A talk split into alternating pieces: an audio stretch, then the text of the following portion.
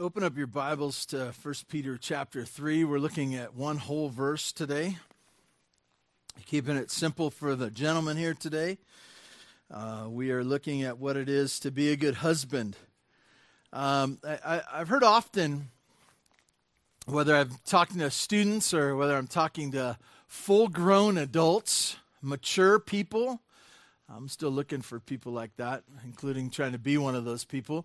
That they talk about what it is to live and how they're going through life. And someone would say, well, what do you believe? And they say, oh, that doesn't really matter. That's just my religion. That's just my religion. And as we look at this passage, we've been in this passage for a long time now.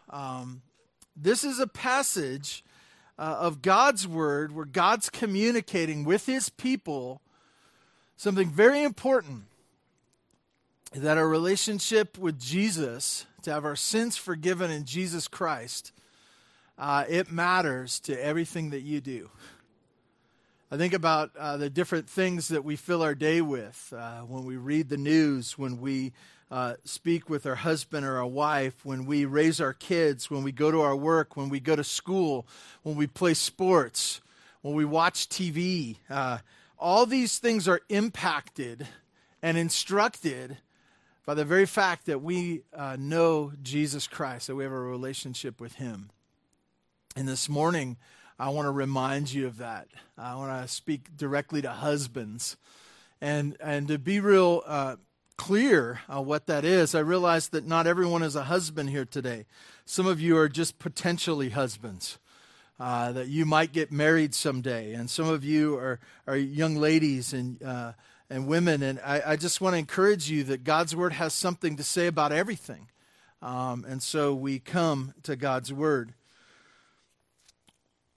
And I want to give a warning to those who are married here today. I as I go over this, it's interesting for me to be a pastor as I study things to share with you. I am in the same boat with you. I'm preaching to myself this morning. And I've gone over this passage over and over again. I've taught it over and over again. But each time I teach it, I realize, yeah, you too are a husband. And to remember that. I want to encourage us as married people to remember this, that we answer to God for our marriage. This is not something that is just a relationship, a husband and a wife, but we answer to God for the way we are acting in our marriage, what we are doing, how we are treating the other person. We answer to God for those things. He has blessed us with marriage, and so we answer to him as a steward of the good gifts that God has given us. We have to go back to the one who has entrusted us with such a great honor. I want to encourage you, too, that many of you think of marriage as kind of like a hostage situation. Where's he going with this? Hostage situation. You do what I say, you do what I want, and nobody gets hurt. And nobody gets hurt. I want to tell you, that may be the way the world does it. But this is not the way the Lord commands us. You do what I want or you'll pay. You'll pay dearly for not obeying me. This is not God's view of marriage. God's view of marriage is written about in his book. We're going to go over part of it today.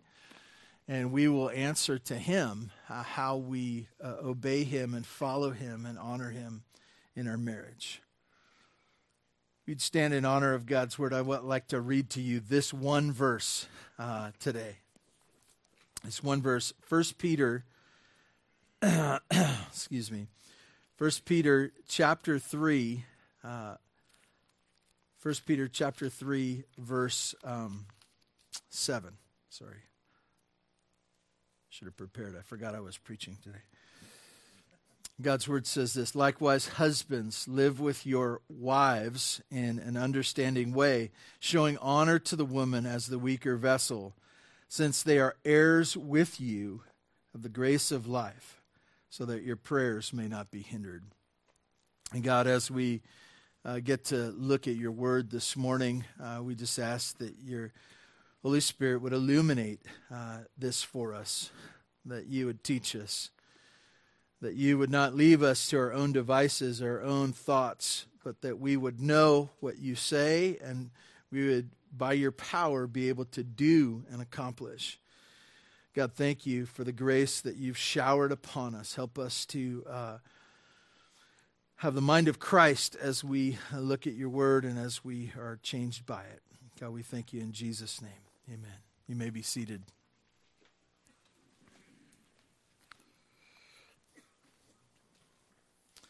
He turns now to husbands. He says, likewise, husbands. He's already spoken about wives. He's talked about masters and masters' relationship to the slave's master relationship. He's already talked about dealing with crazy government. Not that we could relate, but that we see these relationships. And now he says, likewise, as he's already spoken to the women, he now speaks to the men, and he says, likewise, this is a similar type responsibility that you have to me, and I have some things to say about it. It's one verse. It's very simple. And I don't know if that says anything other than this is all that God wants us to know in this context about husbands.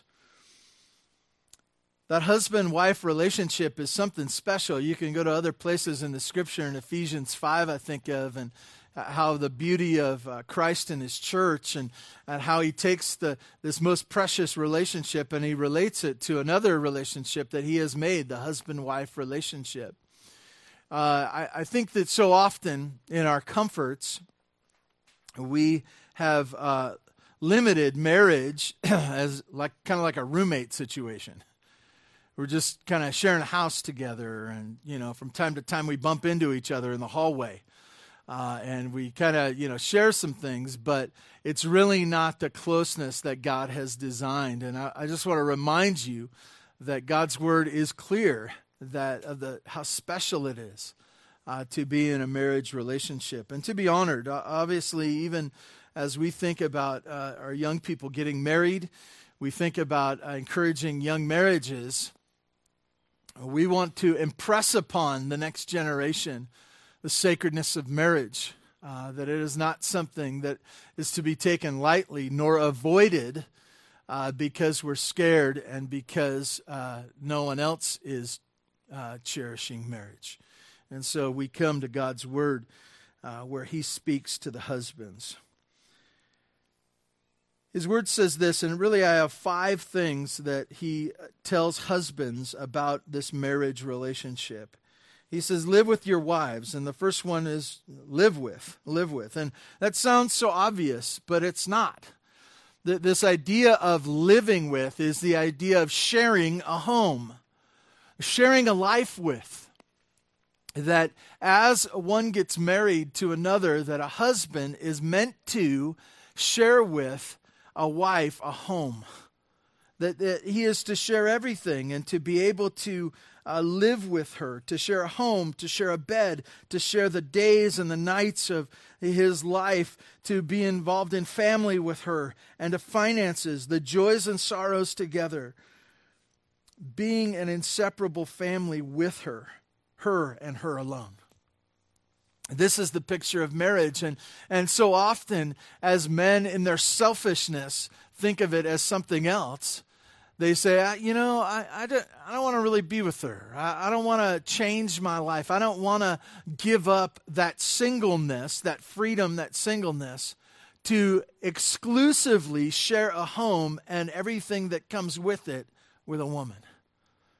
And I want to tell you as a man, as a husband, this is your lifelong partner and goal, is that you would share life with your wife, that you would be with her together, that you would dwell with her.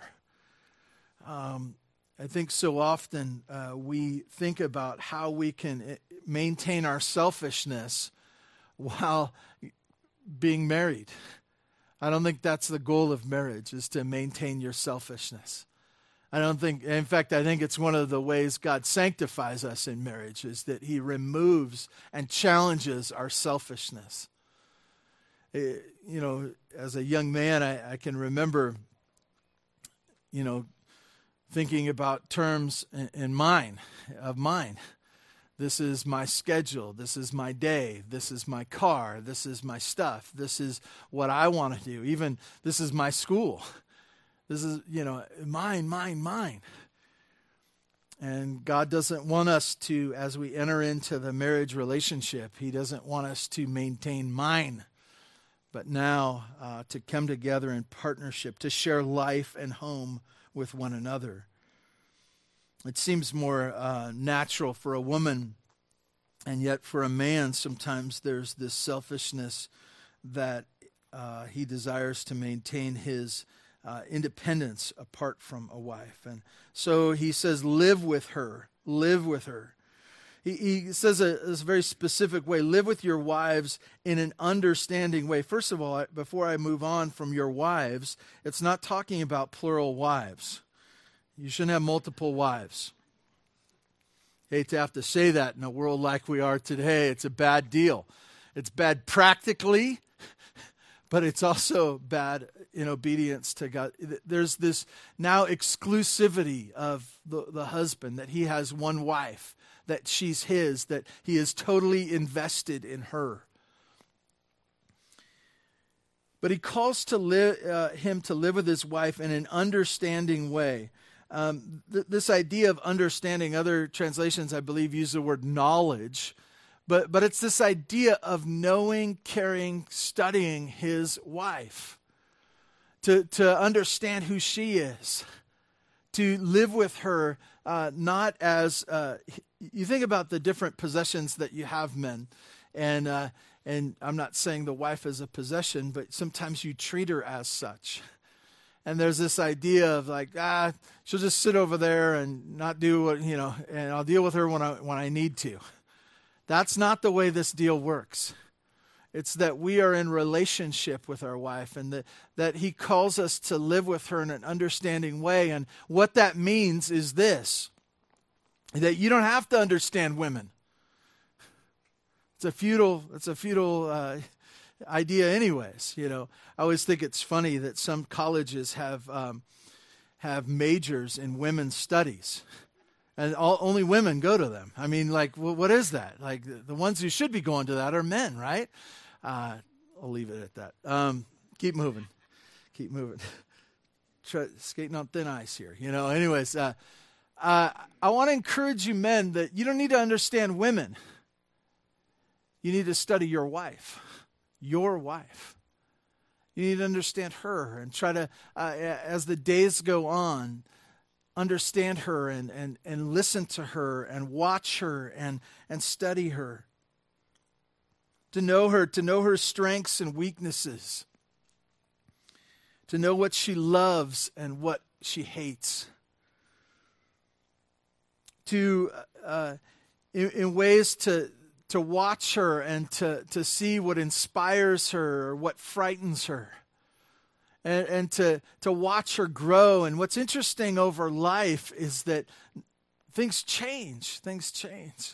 It's interesting. I know some of you men have been married a very long time, and you are far ahead of me, and yet as I'm in marriage, and I have a wife of over, I guess it's going to be 26 years next month, we grow together, and she has been with me more of her life than she wasn't with me. And so there's this impact that we grow together, and we've shared the joys and sorrows of life. And so she has changed as I have changed. And this idea that my wife is a lifelong study for me, that I am to know her and know her alone as the study of my life. So the first thing, men, is to live with your wife in an understanding way. Second point this morning for us men is this. As you look at this one verse, it says, live with your wives in an understanding way, showing honor to the woman. Showing honor. Once again, maybe the word respect. I think that other translations use the word respect, but to respect your wife.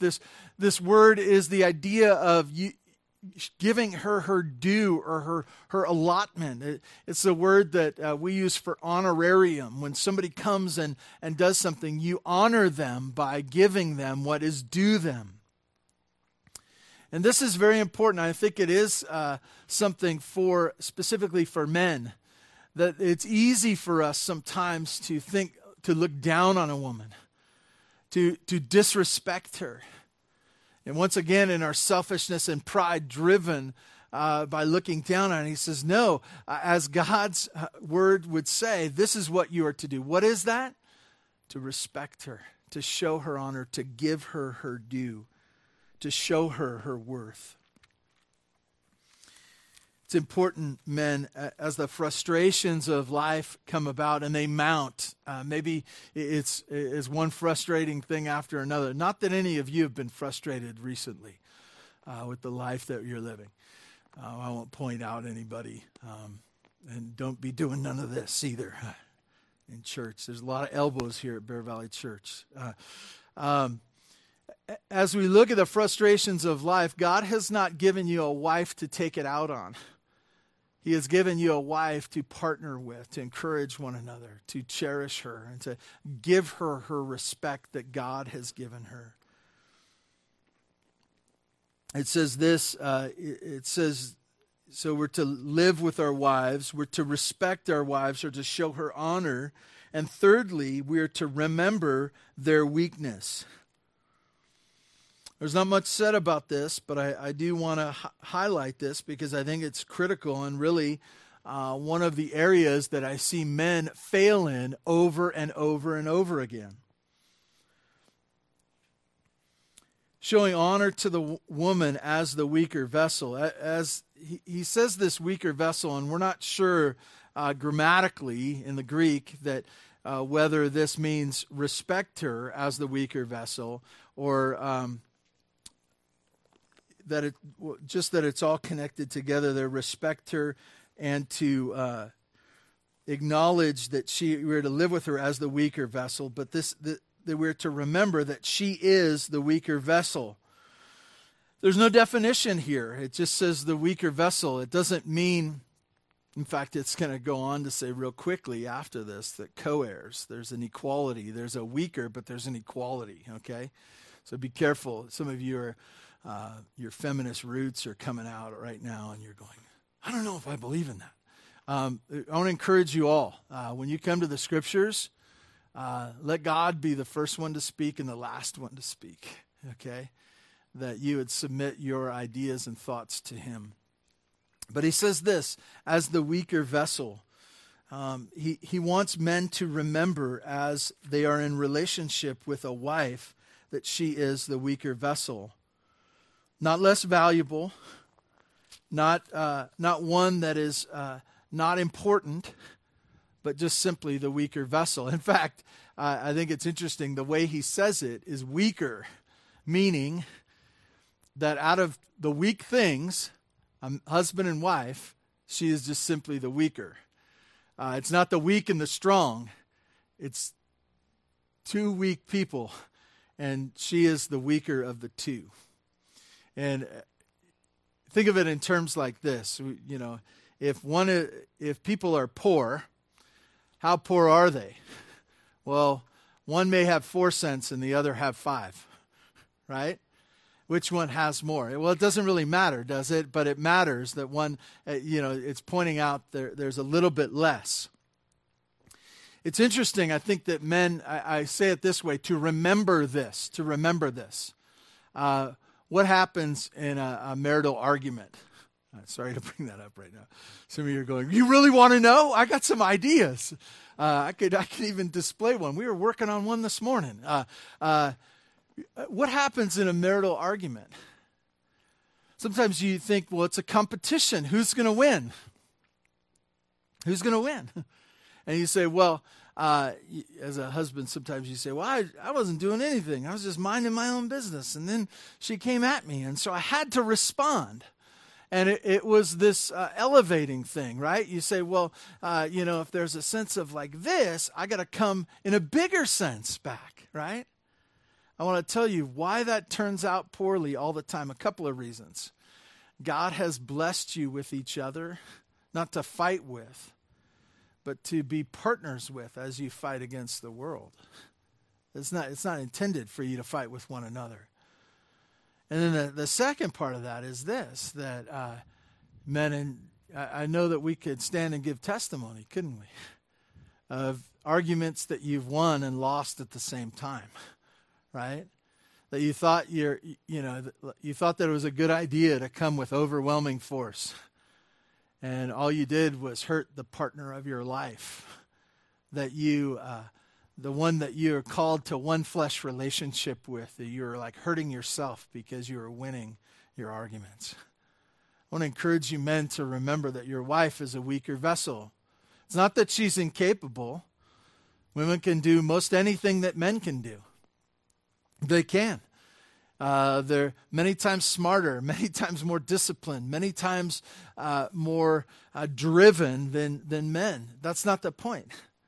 The point is for men to remember there's a weakness there that's meant to be, we're to be reminded of, that we would not abuse the very one that the Lord has blessed us with and given us as a partner for life. So we move on to remember that we are co-heirs. As you look at this verse, it says this, as a weaker vessel, since they are heirs with you of the grace of life. Now, I mentioned before that weak and weaker, right? That's what the picture is. Now he turns real quickly to say this, they are co-heirs with you. They are as the inheritance is read, as the gifts are given out because of relationship, they stand as co-heirs with you of the grace of life. The salvation that comes and all the riches that come with being in relationship with Jesus, for the husband and wife relationship, they are equal. They're sons and daughters. And what this pictures is so important in marriage, and if we can get this, I think it could be the key to your marriage. I think it could be the key to it. How much do you need Jesus? Think about that right now. Husbands, how much do you need Jesus? How much did you need Jesus for your salvation? And how much do you need him now? Is it just every once in a while? And you say, oh no. It blows my mind how much I need him. I could sing Amazing Grace on the hour, every hour, and when my sin breaks, right? I could do this over and over again. Why? Because I need him all the time. And so I humbly am before him, needing him all the time, and I look to my right or I look to my left, and there is my wife as well, in need of the Savior every day. And so we're these incredibly needy people. We're two incredibly needy people begging for mercy, needing his mercy, and have all the riches of heaven at the same time. Do you get that? All the riches of heaven we share. And who is the one that is poor? Neither of us. We're rich because of Jesus. We stand equal in our need for the Savior, but equal in our riches that we gain from being in relationship with him. That could be the key to your marriage. Both needy and both rich. We share that in common. We are co-heirs. And lastly, God's word says this. Verse 7, he says this, so that your prayers may not be hindered. So that your prayers may not be hindered. Where did that come from? You know, I was tracking with you, Peter, as you were sharing this. I understood, like, okay, you got to be a good husband. Like, God's blessed you, and so we're supposed to live with her. I get that. You know, this idea of treating her well. I got this respect. All these things I understand. And then, what does this have to do with my prayer life? What does this have to do? So I thought, God, we were talking about my relationship to my wife. I wasn't, you know, I thought we weren't talking about my relationship with you. I think that's the point, is that there isn't a relationship that is separate from your relationship with God. Your wife relationship, your sharing of life, your living with her flows out of your relationship with God. There's no great relationship with God without honoring his words in marriage. Men, we like to compartmentalize. I'm awesome at work. Nah, not so much at home. I can do this. I can be a great athlete, but I'm not a great dad. I can succeed in one area and fail in another. And that may or may not be true, but this is the point. This is the point. In relationship, the most important relationships, that with your wife, it flows out of your relationship with God. Men, and I've seen this over and over again, maybe been guilty of it as well. We think we're a leader in the church. We think we're one who knows the scriptures well. We think we're one who has this deep, intimate relationship with the Father through his Son, Jesus Christ. And yet we're not treating our wife right. The picture here is this. That if we have problems in our marriage because we're failing to honor the Lord in our marriage, we will have problems with the Lord. We'll have problems in our prayer life. It goes without comment, and yet it comes in as a striking turn to say, oh yeah, this all works together. A husband's relationship with the Father is impacted and connected to his relationship with his wife.